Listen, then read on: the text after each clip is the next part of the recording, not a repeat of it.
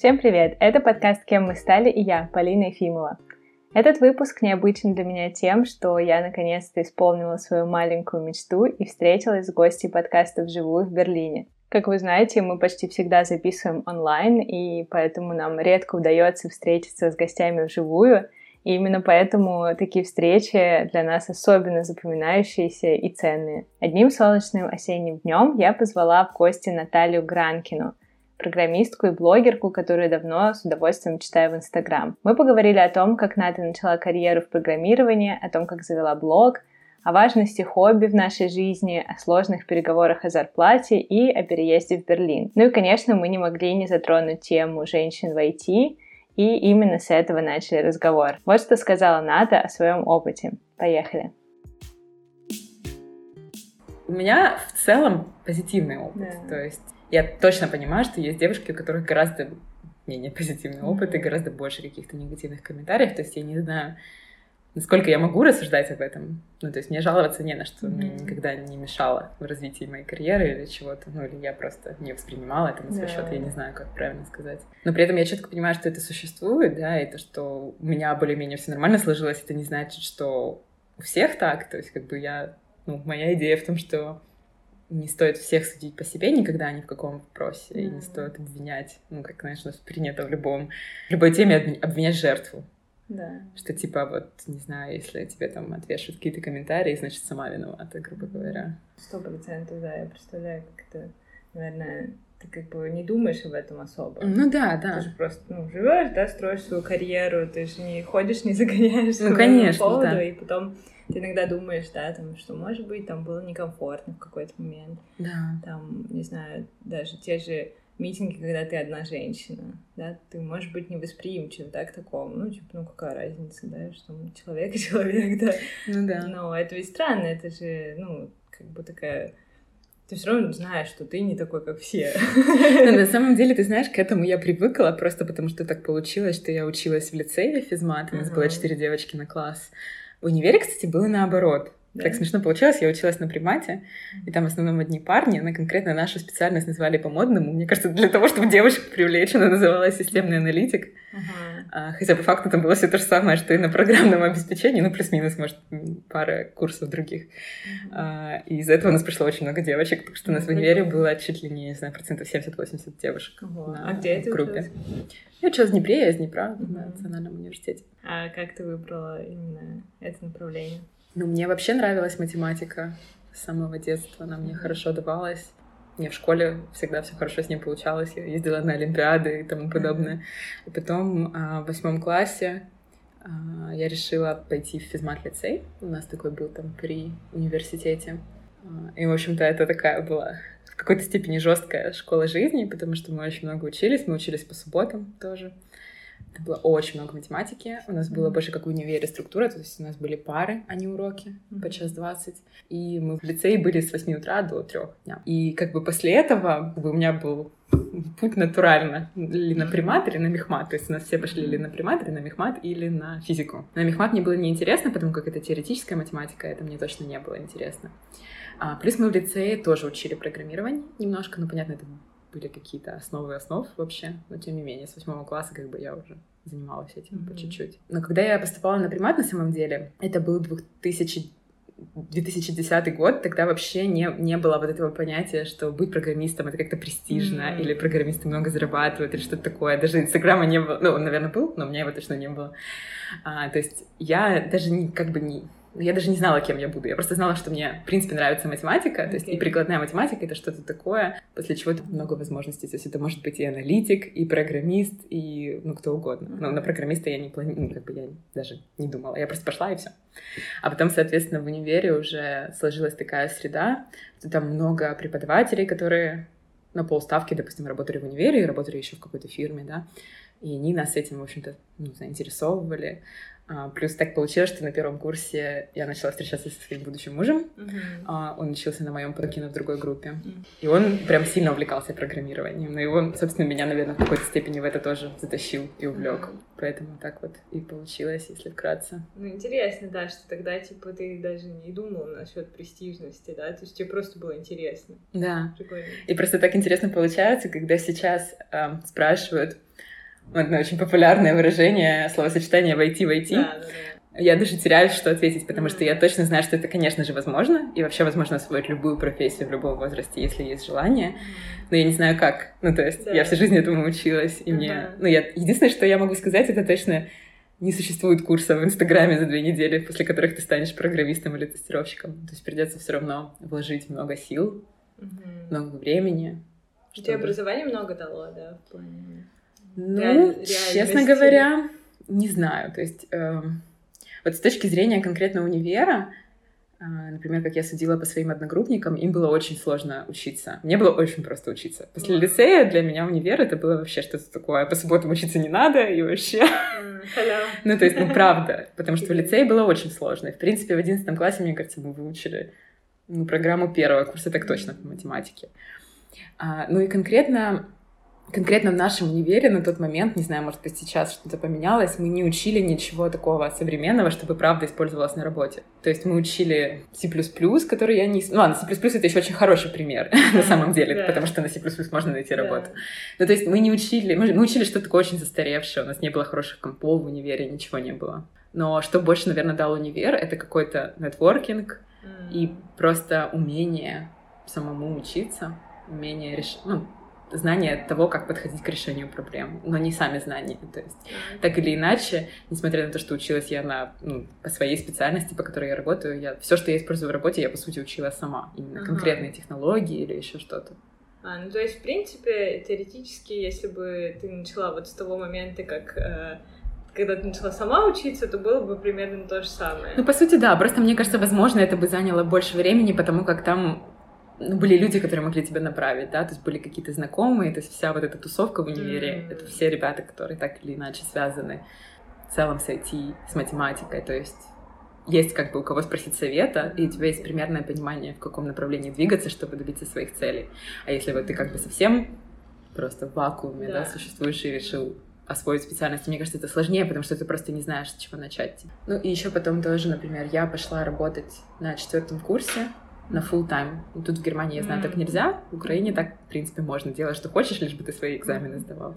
То есть я я вообще такая отличница-перфекционистка на самом деле, поэтому это был очень сложный период с 4 по 6 курс, то есть я работала 8 часов каждый день, и при этом я старалась по максимуму ходить на все пары, на которые могла, ну, конечно, я пропускала.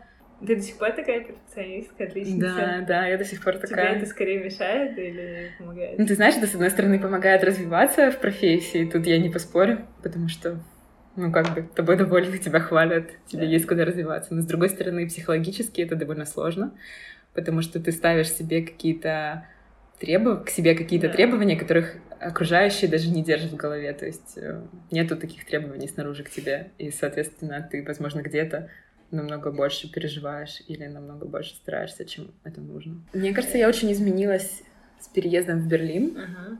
потому что тут все-таки совсем другая культура, я бы сказала, работы в компаниях. То есть у нас в Украине не та- конкретно, особенно в моем городе, не знаю, может быть, сейчас уже стало чуть получше, но когда я работала в Днепре, ну, не было так уж прям много разных классных компаний. То есть компаний до- достаточно много, но таких, в которых бы я хотела работать, ну, у меня есть такое ощущение, что я в них поработала уже. Мгм. То есть я в трех компаниях успела поработать до переезда.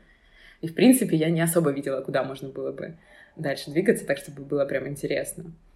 А здесь, чем привлек вообще Берлин, а, и, собственно, то, почему мы решили сюда переехать, а, это то, что здесь, ну, как Берлин считается IT-столицей Европы. Здесь огромное количество стартапов, огромное количество компаний на любой вкус. То есть вот хочешь ты работать в огромной корпорации, пожалуйста. Хочешь ты работать в стартапе на 5 человек, тоже пожалуйста. Да.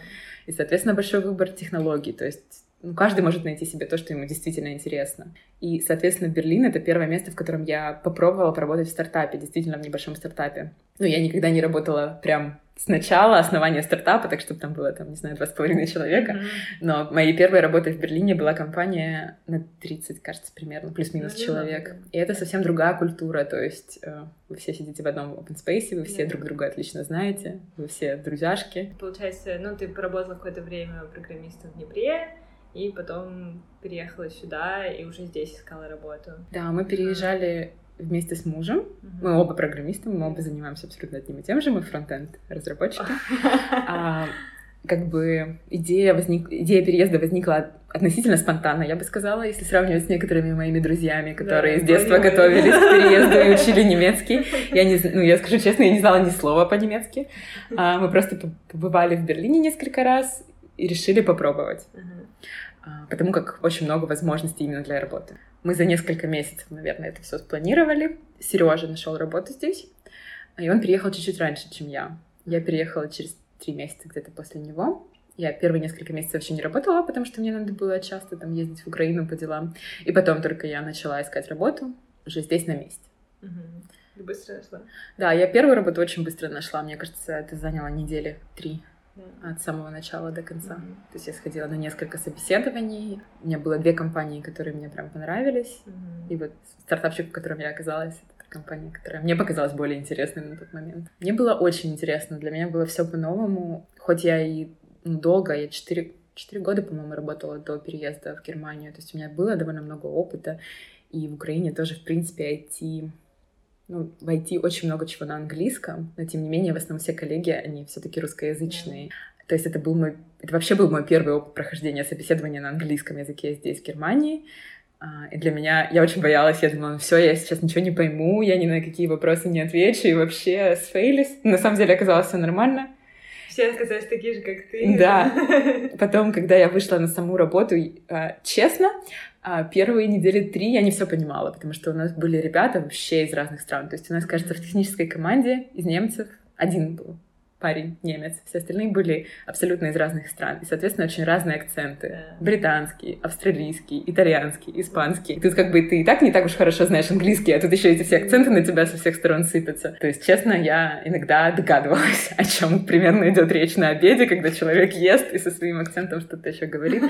Но это очень быстро изменилось. Я ничего для этого специально не делала, я просто привыкла, потому что со всех сторон звучала эта речь. И сейчас мне кажется, у меня абсолютно нет никаких проблем понять любого человека, любой национальности. Да, да, да. У меня точно, абсолютно точно так же, как бы ты просто, мне кажется, привыкаешь абсолютно. к никаких проблем. А, почувствовала ли ты какую-то разницу в том, как тебя оценивают как программистку? А, да, в Украине я была уже senior разработчиком на своей последней работе. И здесь я устроилась senior developer ом. А, мне кажется, в чем я почувствовала разницу, это в том, что ко мне было очень много доверия, то есть очень мало было вот этого менеджмента или как э, особенно микромен. Ну, честно говоря, опыт микроменеджмента в Германии у меня тоже был. А, но в целом, как бы вот вот эта иерархия здесь, она все-таки другая. То есть в Украине очень стандартная структура команды в IT, там обязательно будет какой-нибудь project менеджер который как бы управляет командой, да. Здесь особо такого нету. А, и здесь больше доверия, более такие, такая плоская структура на работе. Особенно в стартапе, потому что в стартапе ты как бы, ну, ты на все руки мастер, по сути. Uh-huh. То есть в этом плане комфортнее, наверное, работается все-таки. И еще вот интересный такой момент, которые я заметила здесь на собеседованиях, они тоже немного по-другому проходят. То есть если в Украине на какую-то техническую позицию тебя будут очень долго спрашивать какие-то каверзные такие именно технические вопросы, давать задачки, а, докапываться до действительно вот знания, иногда даже прям дословного знания каких-то вещей, то здесь скорее ищут человека на должность. То есть тут большую часть собеседования будут скорее уделять каким-то твоим soft skills, будут тебе какие-то ситуации, выдуманные ситуации тебе описывать а, и спрашивать, как бы ты себя в них повел, и были ли у тебя такие ситуации в прошлом. Вот, например, там, представим, представим, у тебя был конфликт с коллегой, как ты его решила? Расскажи, в чем заключался конфликт и как ты его решила. И вот тому подобные вопросы очень популярны здесь, потому что мне кажется, что здесь в основном, понятно, я сужу только по своему опыту, и наверняка есть разные компании, но тут более популярно мнение, что ну, как бы, если ты чего-то не знаешь, ты это выучишь, а вот если ты как человек, извините, говно, то тут уже сложнее. И вот это мне нравится, это очень интересно. Тебе не сложно было перестраиваться? Были какие-то, может быть, психологические сложности? Ну, если честно, я люблю себя накручивать. То есть, скорее, сложности были в том, что я думала, вот, я ни с чем не справлюсь, тут все будет по-другому, но по факту, но по факту проблем не возникло. То есть, было все нормально. Было все очень дружелюбно, интересно. Еще такой интересный момент. А, мне кажется, здесь просто в целом люди меньше загоняются плане работы. То есть вот mm-hmm. что я обратила, на что я обратила внимание на своей первой работе, это то, что может, не знаю, лежать продакшн, но вот обеденный футбол настольный по расписанию. Вот, полежит еще пять минут. Ну, это, конечно, не во всех компаниях так, но тем не менее, в Украине это что-то такое из ряда вон выходящее, Я заметила, да, что вот э, очень многим ну, нашим людям сложно э, ну, перестать работать вообще, да, и забивать на какие-то такие вещи. Но это и, и плюс тоже, да, то есть э, очень часто наших программистов здесь и специалистов за это ценят. Абсолютно, да. Потому что это те люди, которые тащат в итоге. Да, да, сто процентов. Я тоже не раз это замечала. Но мне на самом деле нравится такая идеология, то есть как бы я не любила свою работу, я все равно не хочу посвящать ей всю свою жизнь. То есть у меня есть какие-то еще другие интересы, которые, на которые мне хотелось бы находить время, а самое главное — силы. Mm-hmm. А если упарываться в работу 24 на 7, то как бы и не остается этих сил. Yeah. А вы с мужем когда-нибудь работали в одной компании? Нет, никогда не работали. Хотя нет, подожди, как это? Работали? Он потом послушает и такой, в смысле? Нет, мы работали в одной компании. Почему я сказала нет? Потому что мы, собственно, работали... Это была аутсорс-компания, это была довольно большая компания. Мы работали на разных просто проектах, на разных этажах. Ну, то есть как бы это... Мы-то сидели в одном здании, но я не знаю, насколько можно сказать. Я его не заметила. Не-не-не, ну мы даже на обед иногда вместе ходили. Ну просто что мы работали абсолютно в разных командах, над разными продуктами, поэтому... Да, я уже и забыла. Видишь, немножко Украина уже у меня как другая жизнь какая-то. Уже немножко начинаю стираться из памяти, хотя прошло только три года, казалось бы. А вы как раз можете идеально сравнить, мне кажется, зарплаты друг друга и понять, насколько имеет ли место быть вот то, что, ну, такие гендерные всякие стереотипы.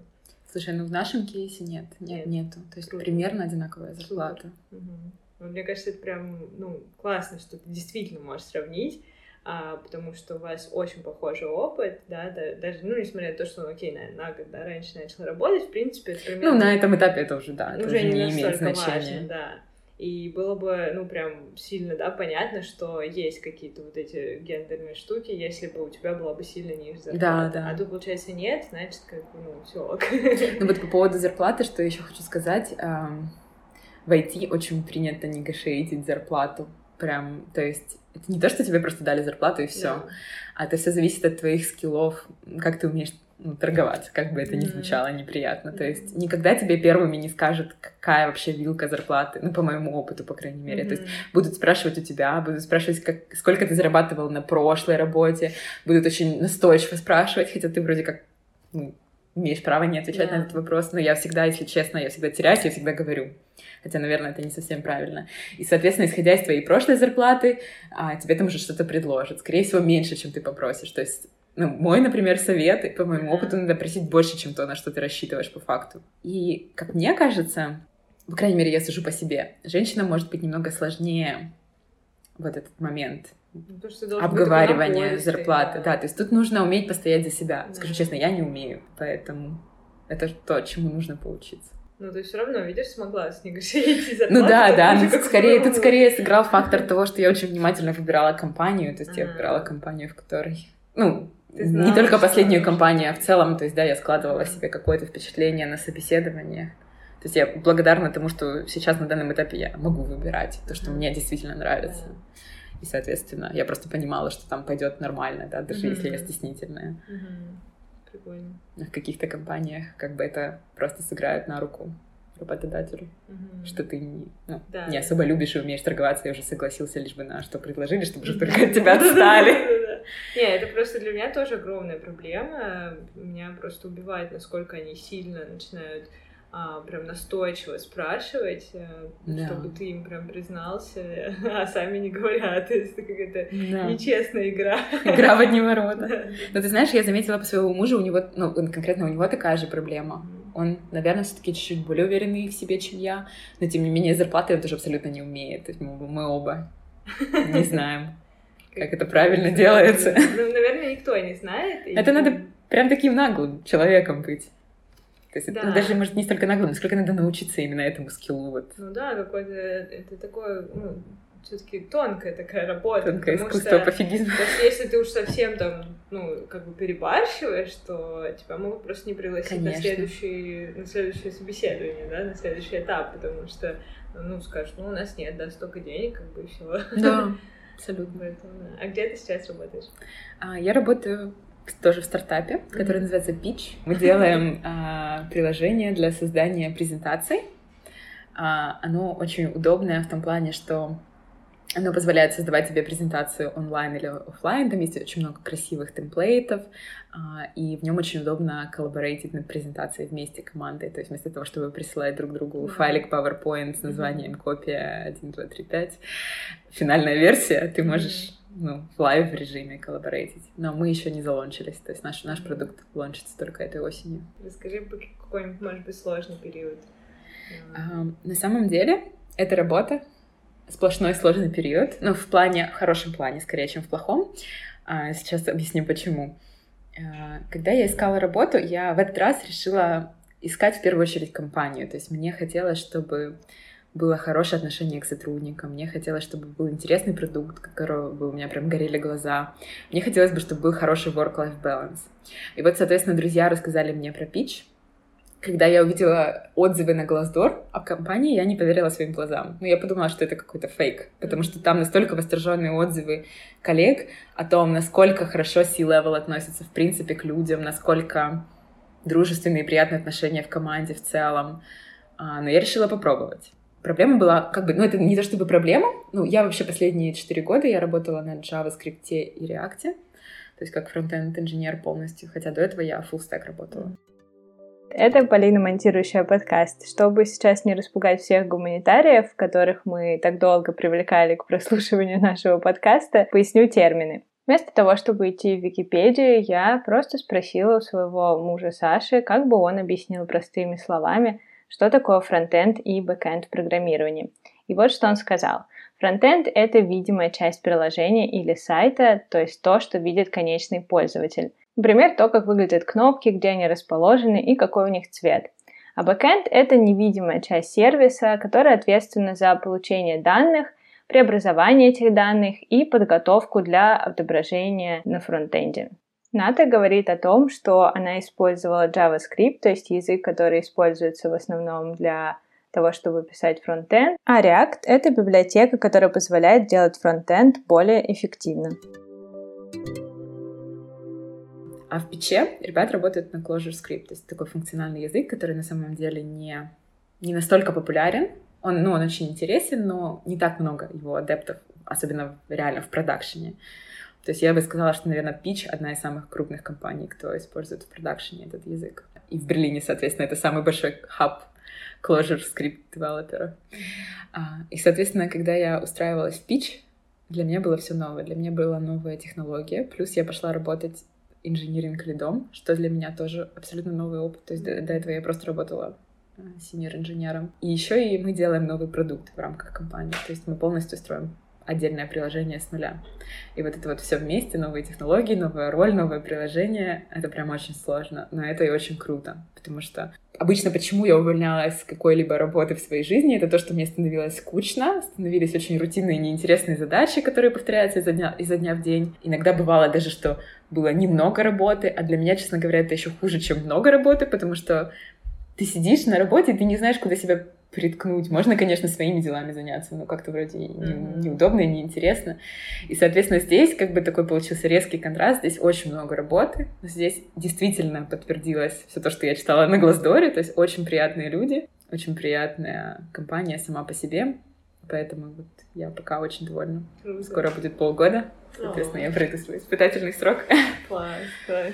И лидом тебе нравится, да? Да, мне нравится, это очень интересно. Но иногда за вот этими всеми лидовскими задачами... А, ну, то есть я инжиниринг лид. то есть я, тем не менее, конкретно на самом деле эти все вакансии и эти все роли, они настолько размыты, то есть каждая компания понимает это по-своему. Mm-hmm. Наша компания это конкретно понимает так, что ты являешься вот инжиниринг-менеджером своей технической команды. Как лид ты отвечаешь за delivery техническую деливери продукта, да, то есть если вот у вас есть продукт менеджер который команде ставит цели с точки зрения продукта, да, то есть чего мы хотим добиться, как это должно выглядеть, mm-hmm. то ты как инженеринг лид, ты должен удостовериться, что это будет заделиверено качественно, в срок, и при этом ты как бы являешься и менеджером инженеров, но что мне нравится ну, конкретно в нашей компании, что это очень плоская структура, то есть это абсолютно не значит, что я говорю кому-то, какую задачу делать или как ее делать. Это скорее вот такая идеология типа leader as a servant, когда ты просто следишь за тем, чтобы человеку было комфортно на работе, чтобы он четко понимал, зачем он делает свои задачи, и чтобы он никогда не был заблокирован чем-то, да, то есть ты скорее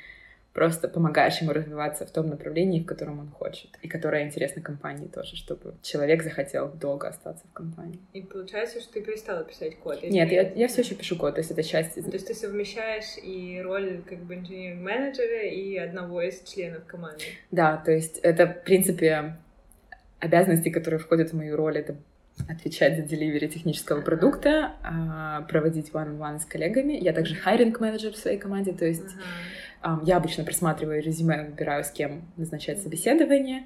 Но опять же, вот в тему flat структуры, это совсем не значит, что я нанимаю людей, что я принимаю решения. То есть я все равно советуюсь, мы все равно вместе проводим. Ну, просто как бы я лидирую этот процесс, грубо говоря. И, соответственно, писать код — это тоже часть моих обязанностей. Просто, к сожалению, это этого намного меньше. Ага. Получается делать. Ну вот да, как бы я потом подумала, что невозможно делать все. Времени да? просто не хватает, да. На самом деле я очень люблю писать код, и иногда за вот этими всеми рутинными задачами, то есть э, так или иначе, вот у нас в, ком- в компании у нас очень много коммуникации происходит асинхронно. То есть вместо того, чтобы созваниваться, мы частенько просто работаем над каким-то документом uh-huh. в письменном виде, да, в Notion, например, чтобы как бы вот не подвязываться к конкретному времени, uh-huh. не забивать календарь каждого. Но тем не менее, митинги все равно остаются, их все равно достаточно много. И вот последние три дня у меня как раз на работе выдались такими, что я могла прям сфокусироваться над своей задачей и поработать над ней. Такого не было уже, наверное, месяца три. Mm-hmm. Что обычно там пять минут там что-то пописал, 10 минут там пописал, но все время на что-то отвлекаешься. Я прям вспомнила, насколько я это сильно люблю, вот это ощущение потока и работы над задачей просто. Но с другой стороны, теперь у тебя такая как бы разнообразная работа, да? да? Это тебе, наверное, не надоест. Да, вот это вот то, что меня привлекло а, в этой позиции, и то, чему я сейчас радуюсь, это то, что вот, э, ну, скучно точно не будет. Да-да-да. Ну Постоянно что-то происходит, какая-то движуха. Прикольно. Все летят со скоростью света. Потому что я знаю, что для многих а, ну, девелоперов это такая дилемма, да, хочу ли я быть менеджером теперь да. и вообще не писать код, или я не, ну, не буду расти по карьерной лестнице, я буду оставаться, да, там, а, девелопером, и тогда, ну, непонятно, как будто да. ты делаешь одно и то же, а у тебя получается такая роль очень, ну, где ты совмещаешь. Но, наверное, это благодаря тому, что это стартап, да, и там как бы нет такого, таких точечных ролей, и люди могут как-то это совмещать. Я даже, честно говоря, не знаю. До этого я работала в компании побольше, а, в которой тоже инженеринг-менеджер писал uh-huh. код. Okay. Ну, честно, объективно, у него было намного меньше времени писать код, чем у меня сейчас. Uh-huh. Но тем не менее, такое все равно существует и в более больших компаниях. Ну, да. Поэтому, наверное, это все-таки зависит от компании, ну, больше да. нет ее размера. На самом деле, когда я искала работу, я не до конца даже понимала, что я хочу. То есть, э, когда я подавалась, я не подавалась на позицию конкретно лида, я просто подавалась в компанию как инженер. Mm-hmm. И уже во время диалога с рекрутером, во время диалога с технической командой, они мне рассказали, что у них вот открыта такая позиция в новую команду. Поэтому скорее это даже не моя инициатива была, это была их инициатива, на которую я как бы обдумала и подумала, что было бы очень интересно. Потому что у меня тоже есть такая дилемма, что я не уверена, да, кем я хочу быть через 10 лет. То есть, э, на самом деле, развиваться по карьерной лестнице можно и оставаясь полностью программистом, быть, например, каким-то архитектором uh-huh. или что-то подобное. Но мне всегда хотелось попробовать тоже вот что-то такое, какую-то такую позицию, которая больше подразумевает под собой коммуникации. Сильно тебя развивает как личность, мне кажется. То есть у тебя нет такого суперплана, да? Абсолютно Куда нет. ты хочешь прийти? Абсолютно нет. Я просто сравниваю себя сейчас с собой три года назад, и я понимаю, что я вообще другой человек, и наверняка через 10 лет я буду абсолютно другим человеком, с другими интересами. Поэтому нет смысла, да, планировать. Нет смысла планировать, да. да. Девиз моей жизни — никогда ничего не планирую, сильно наперед. Когда не будешь разочарован. Давай еще так, про что я хотела еще, пока мы не начали про блог говорить, потому что я бы хотела спросить про блог тоже. Ну, может быть, какие-то советы, которые ты бы дала людям для того, чтобы они росли по карьерной лестнице? Вот что тебе помогло, когда ты смотришь назад? Есть ли что-то, что ты думаешь, вот, да, нужно было развивать этот скилл, или что тебе кажется повлияло? Мне кажется, что мне помогло, это то, что я не засиживалась на одном месте, когда я понимала, что мне некуда развиваться. Когда я понимала, что я ничего нового не учу и никуда не двигаюсь, то я просто увольнялась и шла искать другую работу. Я не знаю, насколько это хороший совет, а Потому а именно что... в таком э, порядке? То есть ты сначала увольнялся, а потом... Было по-разному. Было, что я сначала находила работу, но, по-моему, большинство, большинство раз я Наверное, с первой своей самой работы в жизни я сначала нашла работу, а потом уволилась. Ну, потому что это было еще довольно рискованно, с двумя да. годами опыта. А потом, честно говоря, я сначала увольнялась, а потом искала работу. Я такая импульсивная личность, я наверное, в какой-то степени. Я так же делаю всегда. То есть для меня... Я не могу как бы работать искать работу. Для меня поиск работы — это уже работа. Это уже работа, согласна. Да. Поэтому я очень часто так делаю и встречаю много негодования от людей. То есть они прям не понимают, как можно ну, уйти с работы. Особенно здесь почему-то как-то не принято. То есть здесь Абсолютно больше принято найти работу и потом уже сказать своему ну, старому работодателю, да, что ты уходишь. Поэтому я всегда обычно спрашивают, куда ты уходишь, и я говорю, никуда. Абсолютно точно так же. И что самое интересное, для меня это немножко парадоксально, потому что здесь, а, по крайней мере, в IT-компаниях notice период стандартный три месяца. То есть, я не знаю, с одной стороны, я, конечно, вечно не уверенная в себе, но с другой стороны, я, наверное, слишком самоуверенная, потому что я всегда знаю, что я найду работу без проблем. И это так и оказывается. То есть, да, это, наверное, один из главных моментов. Потом второй момент, да, все время учиться, то есть все время критично относиться к своей работе. То есть, мне кажется, очень важно понимать, зачем ты это делаешь, почему ты это делаешь, и с точки зрения программирования, почему твой код работает так, а не, а не иначе. Не, не просто быть пользователем каких-то современных фреймворков, а понимать, как они работают под капотом. Мне кажется, это очень важно в развитии как э, программиста. Также интересоваться тем, что тебя окружает, задавать вопросы, э, пытаться понять, почему ты делаешь этот продукт, почему он должен работать именно так, не бояться сказать свое мнение, когда оно не совпадает, не знаю, с требованиями к задаче. Это на самом деле, мне кажется, очень-очень ценится на любой работе. Очень ценится, когда человек понимает, что он делает, зачем он делает, и может высказать свое мнение, не стесняясь. Потом какой еще совет? Обязательно учить английский в какой стране бы не хотели работать программистом, потому что это та, та профессия, в которой он всегда пригодится. Наверное, как-то так. А, давай про блог. Как появился твой блог? Расскажи. А, на самом деле блог появился не совсем с переездом в Германию, но после переезда в Германию. То есть изначально мне просто хотелось делиться опытом жизни за границей, опытом жизни в Берлине. Когда я впервые побывала в Берлине, он мне, если честно, совсем не понравился. Но когда я сюда переехала, я в него влюбилась всей душой и до сих пор очень люблю. Плюс мне всегда нравилась фотография, поэтому я просто пробовала развиваться в этой сфере тоже. То есть мой блог начинался просто с фотографий, я не писала никаких текстов. Одной жизни не хватило бы попробовать все, что мне хочется попробовать, потому что, несмотря на то, что я очень люблю свою работу, но я также хотела бы попробовать побыть, не знаю, журналистом, писателем, художником, фотографом. То есть это все мне очень интересно. На протяжении долгого времени у меня был такой вопрос в голове, вот как, эм, как зафулфилить все свои желания, как это все совместить. Ну вот сейчас, на данном этапе я пришла к тому, что важно иметь хобби и важно уделять им достаточное количество времени, несмотря на то, насколько ты загружен по работе. Поэтому я вот просто для себя выделила так, что блог — это хобби, в котором я учусь писать, учусь формулировать свои мысли, учусь делать фотографии. И просто мне хочется делиться красотой, которую я вижу в окружающем мире. Mm-hmm на повседневной основе. То есть это что-то, что меня вдохновляет каждый день, какие-то простые вещи, вкусный кофе, красивые тени на земле, хорошая погода, приятный разговор mm-hmm. с подругой.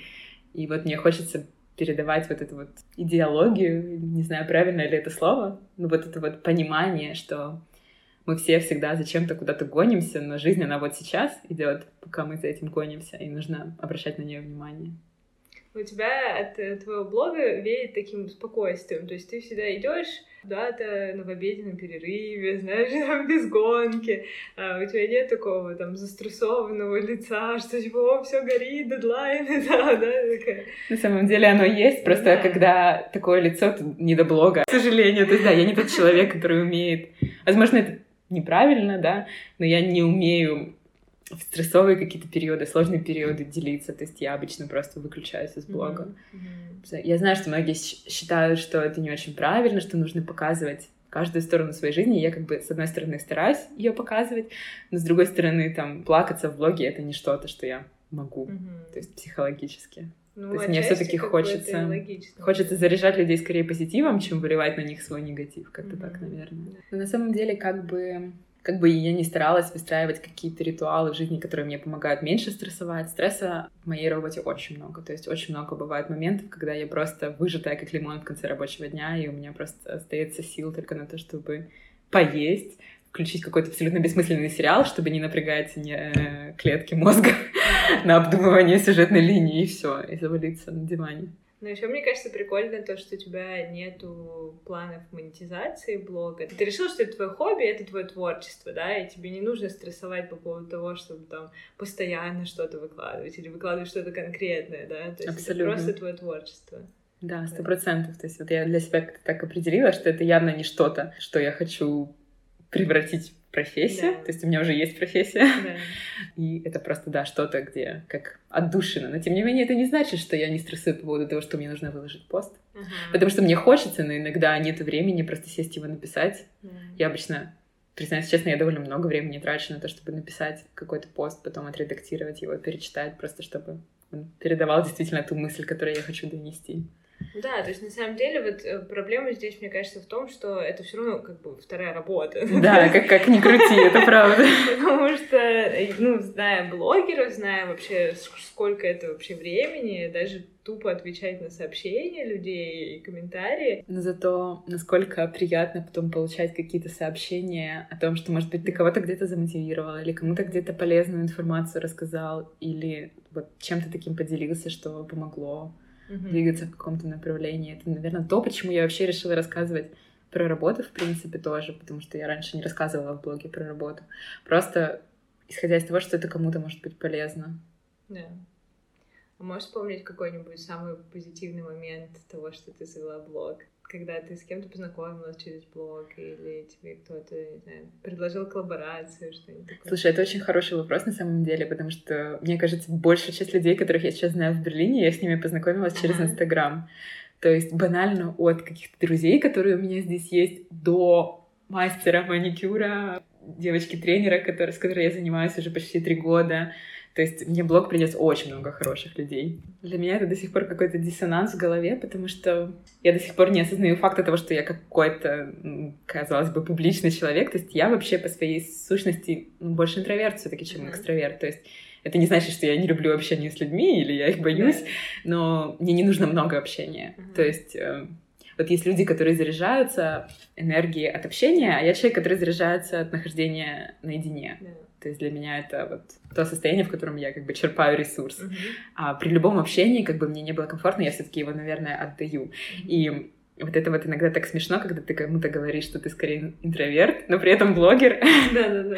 Очень такой интересный момент получается, который у меня до, до сих пор самой в голове не укладывается. Есть такой стереотип, особенно в постсоветских странах, что программисты — это такие вот ребята бородатые, в грязных свитерах и с грязной головой, которые ничем больше не увлекаются, кроме компьютера. И что мне нравится здесь, здесь такого стереотипа я вообще не замечала. И очень много интересных ребят, которых я встретила, это именно программисты mm-hmm. или ребята просто из IT-сферы. И у всех окружающих меня коллег есть очень много разных интересных хобби. Кто-то катается на серфе, кто-то mm-hmm. Рисует, кто-то занимается фотографией. И огромное количество творческих хобби есть у людей. У нас очень много кто играет на музыкальных инструментах конкретно в нашей компании. У меня такое ощущение, как будто подбирались ребята по интересам. То есть, а, что самое интересное, они это очень интересно совмещают. То есть они пишут какие-то программулинки там в свободное время, связанные с музыкой. Я вообще в этом не разбираюсь, поэтому мне сложно сказать, что конкретно эти программулинки делают. Но тем не менее, а, у нас даже ребята играли на концертах, там своя группа у кого-то. Берлин вообще очень располагает, мне кажется, к тому, чтобы чем-то заниматься необычным. То есть мне раньше не приходило даже в голову, ну, вот, как бы быть взрослым человеком и начать чем-то заниматься. Да. Мне казалось, что ты вот с детства чем-то увлекаешься и продолжаешь увлекаться. А вот так, чтобы я просто шла и подумала, может быть, мне стоит покататься на скейте, То есть мне такое даже в голову не приходило, но здесь все так делают. Я, я, я не могу согласиться с этим больше, потому что на самом деле, если я сейчас вспомню, какая я была в Украине, мне кажется, у меня вообще не было хобби. Я просто работала и все, и да. отдыхала. То есть, действительно, я стала таким человеком, какая я есть сейчас, благодаря Берлину. Все мои хобби, все мои интересы, которые я приобрела, я приобрела их здесь. Угу. А какие еще? Да вот не знаю, банально, мы в прошлом году поехали первый раз пробовать кататься на серфе. У меня, конечно, ничего не получалось, но у меня, ну, я такой заряд энергии получила, это вообще теперь такое занятие, к которому мне хочется возвращаться еще и еще. Мне кажется, раньше, года три назад, я бы даже, я бы даже в голову не пришла это попробовать. И нет стереотипов по поводу возраста, абсолютно никаких. То есть э, я помню, как я пришла на свою первую работу, и у нас была компашка ребят, которых все в шутку называли Spanish Mafia, потому что было в ней очень много испаноговорящих ребят. А, и мы там, в общем, дружили все вместе, там ходили на ланч все время и тому подобное. И мне казалось, что они мои ровесники. А потом оказалось, что кому-то из них 38 лет, кому-то там 40 вообще. Mm-hmm. И некоторые из них еще учились в универе при этом. Yeah. И я помню, вот мой друг пришел мне и сказал, значит, ой, ты знаешь, я наконец нашел квартиру, буду первый раз в жизни жить один. До этого всегда жил с друзьями. Вот это круто, да. что никто не будет этого осуждать, и это выбор каждого, как, как жить, как строить свою жизнь. Особенно было смешно видеть глаза людей, когда, которым ты, ну, ты вроде как вот начал там начал новую работу, ты работаешь софтвер девелопером, уже там синьором, а потом ты говоришь, что тебе 25 лет. Они такие, что? Ты что, со школы работаешь? Да, да, да, да. А у нас это принято. Ну, не со школы, конечно, но у нас это больше принято. Рано начинать работать. Конечно, это плюс с точки зрения карьеры, но то, как делают это здесь, мне кажется, гораздо более здоровым отношением к себе. Ну, ты говорила, что ты в целом не столкнулась с стереотипами по поводу женщин, что у тебя, ну, в целом, да, хороший опыт в этом плане. Но были ли у тебя какие-то, может быть, внутренние мысли по этому поводу? Ну, наверное, такие мысли начали появляться вообще о, о вот этом вот неравенстве скорее сейчас, в осознанном возрасте. Mm. То есть из-за того, что я как бы с детства в этом борюсь, то есть э, во всех этих вот, не знаю, олимпиадах по математике, физмат-лицей и тому подобное, мне привычен опыт того, что мало девушек вокруг меня, но мне, наверное, повезло, потому что я не сталкивалась ни с какими такими преподавателями, которые бы как-то судили по тебе на основании пола. Плюс моя мама, она преподаватель математики. То есть у меня было соответствующее окружение, у меня был четкий пример того, да. что это абсолютно нормально. Но я не скажу, что я совсем не сталкивалась, то есть проскакивала тоже в окружении моих знакомых в шутку слова, типа, что не, ну, женщина это все равно не может быть ну, там, типа, таким классным программистом. И проскакивало вот это вот какое-то убеждение, что, в принципе, мужчинам легче дается математика, что они более талантливые. Uh-huh. То есть вот это было. И на работе скорее было пару моментов, о которых вот я тоже упоминала в блоге. А, то есть один раз мне сказали, что тебе не подходит роль тимлида, потому что потому что вот у нас была девушка другая тимлид, и она была очень типа очень эмоциональная, очень все близко к сердцу воспринимала, значит, и ты так будешь. И ты знаешь, ты не поверишь, но я даже не поняла, что мне сказали. Ну, то есть, я подумала, ну ладно, да, наверное, это не для меня. То есть мне показалось это нормальным комментарием, yeah. что действительно, значит, я, наверное, не, не смогу. Не смогу. Вот это, мне кажется, одна из э, главных проблем вот этого так называемого сексизма, это то, что mm-hmm. это... Ты не уверишь. Просто. Это принято так. И ты иногда даже не различаешь его, то есть ты не различаешь какой-то комментарий. Еще год назад я пяткой в грудь себя била и говорила, что я вообще не сталкивалась с сексизмом на работе. Но на самом деле, если так подумать, ну пусть немного, но и сталкивалась, я просто его не замечала. Да. Ну, мне кажется, что это практически у всех такая история, да, что, ну, там, я была на метапе, где тоже несколько женщин рассказывали про свой опыт, а, про то, что они действительно никогда, идя по карьерной лестнице, ну, и не встречалась на пути какая-то огромная преграда, да, в виде да, какого-нибудь мужчины в пиджаке, который говорит, нет, ты там, мы тебя не запромоутим. Ну, то есть это какие-то неочевидные вещи, когда ты, например, просто там должен делать презентацию перед 20 мужчинами, да, почему да. они все мужчины, непонятно, да. Ну, есть какие-то такие вещи, которые ты, может быть, не почувствуешь, да, сразу не поймешь, не осознаешь. Мне кажется, я осознала вообще эти моменты благодаря тому, что я начала работать в компании, в которой с этим хорошо. Mm. То есть это, наверное, моя теперешняя работа — это первый мой опыт работы в компании, в которой настолько много женщин. То есть у нас много женщин-разработчиков. Конечно, их все еще меньше в процентном соотношении, чем мужчин, но такова реальность рынка. У нас есть женщины на руководящей позиции, а, у нас есть несколько тим-лидов девушек. То есть это абсолютно нормально в компании. И вот это как-то мне в какой-то степени открыло глаза, как это, оказывается, чувствуется, когда ты работаешь не среди одних мужчин. А как, как, а, как это ощущается? Да, в целом ощущаешь, наверное, как-то более свободно себя, что ли. Не чувствуешь себя белой вороной в какой-то mm-hmm. степени. Не чувствуешь себя другой, чем остальные. Ну, наверное, это то, что ты просто не можешь, да, объяснить э, как другому, как это чувствуется, да, когда ты другой, чем все. Тебе это в любом случае неприятно, даже если тебя на сто процентов принимают, да. тебя любят, да, ценят, но ты все равно ощущаешь себя не таким, как как другие, а ты хочешь быть таким же, как все, чтобы тебе было так же комфортно. Да, и, мне кажется, в других городах Германии, например, э, очень много ребят сталкиваются с такой проблемой, я имею в виду ребят, которые переезжают в Германию, что они, например, одни иностранцы в компании.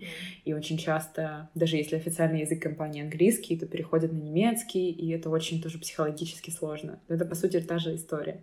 Хотя с тем, наверное, отличием, что в этой ситуации ты четко понимаешь, что не так. А на самом да. деле, вот когда ты одна, одна девушка, ты не чувствуешь этой проблемы. Ты чувствуешь только, Вы когда видишь...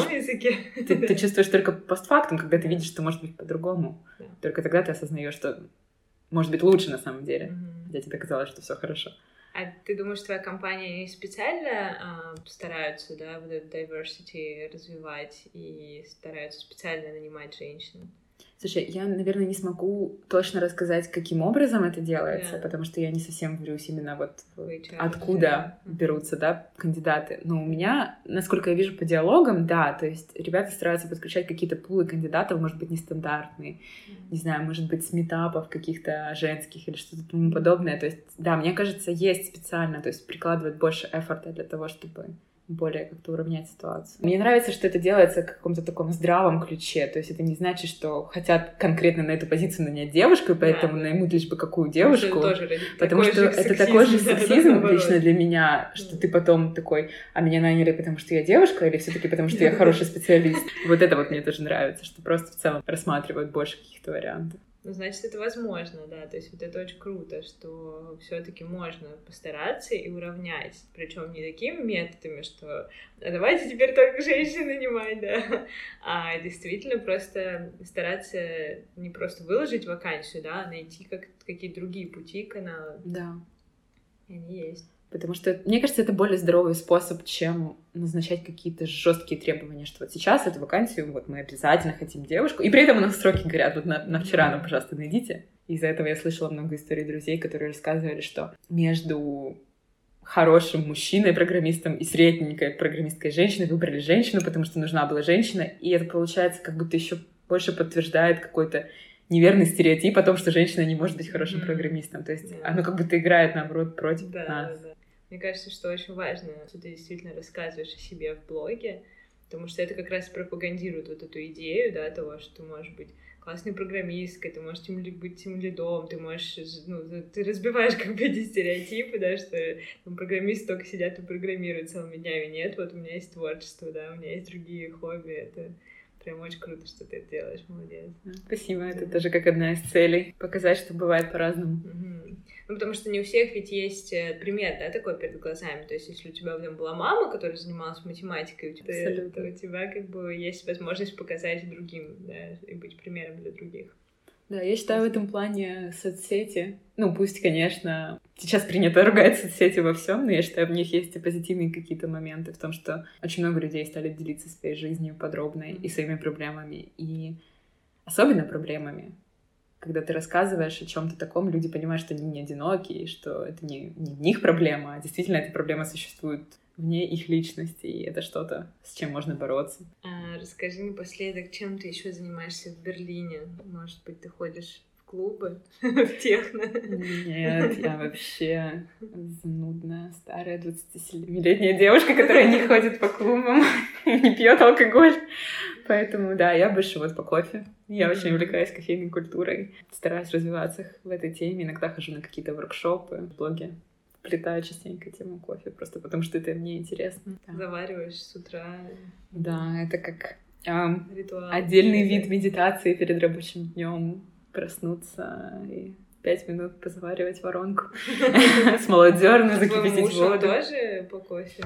Нет, он вообще терпеть не может кофе. Он для него абсолютно невкусный, он любит чай. Но он любит меня, поэтому в кофейне мы ходим вместе. И он пьет чай там. Просто чтобы провести время вместе. За что я ему очень благодарна. Все всегда смеются и удивляются этому факту, что он не любит кофе потому что я уже настолько ему все уши прожужжала этим, что он недавно выиграл конкурс в Бананде, где нужно было угадать метод обработки кофе, и за это дарили пачку. И, в общем, он правильно угадал, у нас теперь есть пачка кофе. Это очень смешно. Прикольно. Что бы ты самой себе посоветовала бы вот, пятилетней давности? Наверное, сама по себе посоветовала поменьше бояться и побольше пробовать. В том плане, что можно годами загоняться и бояться попробовать что-то новое, а можно просто пойти попробовать и подумать, что самое плохое случится, если это не получится. Понять, что ничего страшного не случится, мир не рухнет, и пойти и зафейлиться. А потом через 10 раз добиться успеха какого-то. Что, наверное, я еще хотела сказать, что в любой работе, насколько бы сильно ты ее не любил, знаешь, принято говорить, преврати свое хобби в работу, и ты не будешь работать ни дня в своей жизни. Я считаю, что это вообще неправда.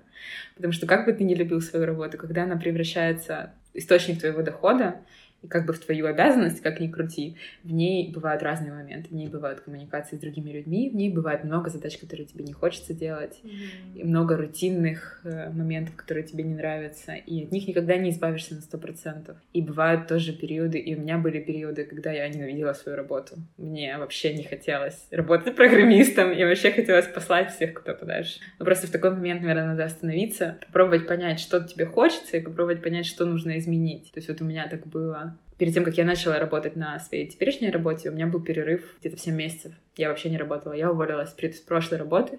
У меня были проблемы со здоровьем, мне не нравилась работа. Я вообще не понимала, чего я хочу от этой жизни.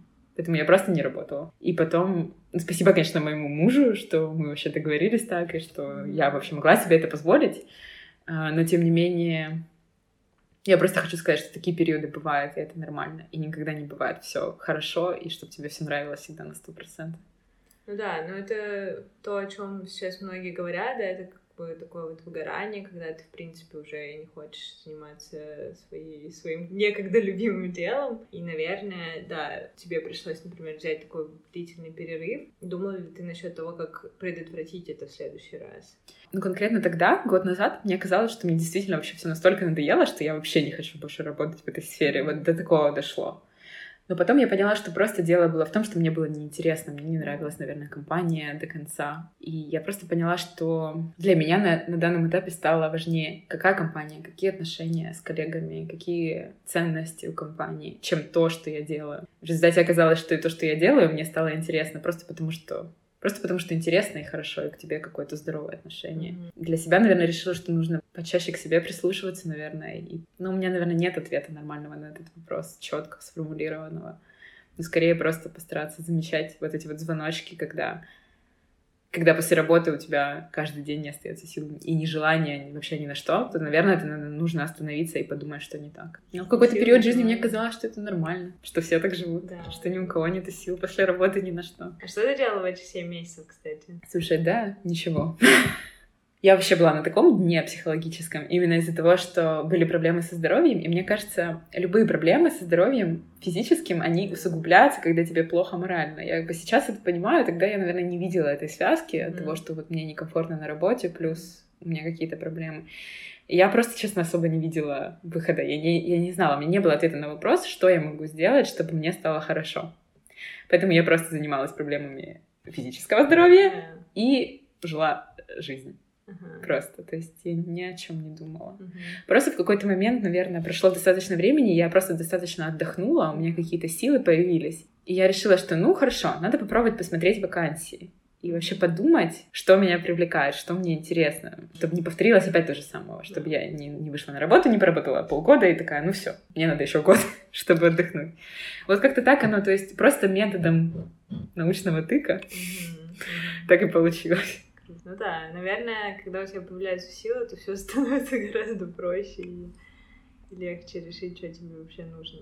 У всех разные потребности. То есть кому-то может хватить недели для того, чтобы uh-huh. перезарядиться. Я знаю, у меня есть много друзей, которые не могут спокойно в отпуске посидеть. Они такие, ну все, мне же надо что-то делать, срочно что-то нужно делать, а то я сижу и ничего не делаю. Это как вообще так?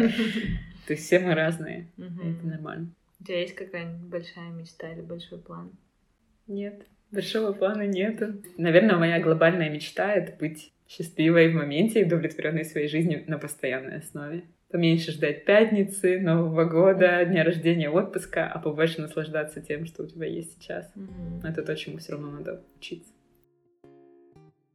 Вот на такой прекрасной ноте мы закончили наш снатый разговор. Я надеюсь, что вам понравился наш выпуск и что вы почерпнули для себя что-то новое. Если у вас есть комментарии или предложения, мы, как всегда, ждем их у нас в директе в Инстаграме или на нашей почте. А также мы ждем ваших отзывов в приложении подкаст для iPhone или в Кастбоксе или просто в личном сообщении. Спасибо, что были с нами. Хорошего дня и пока-пока.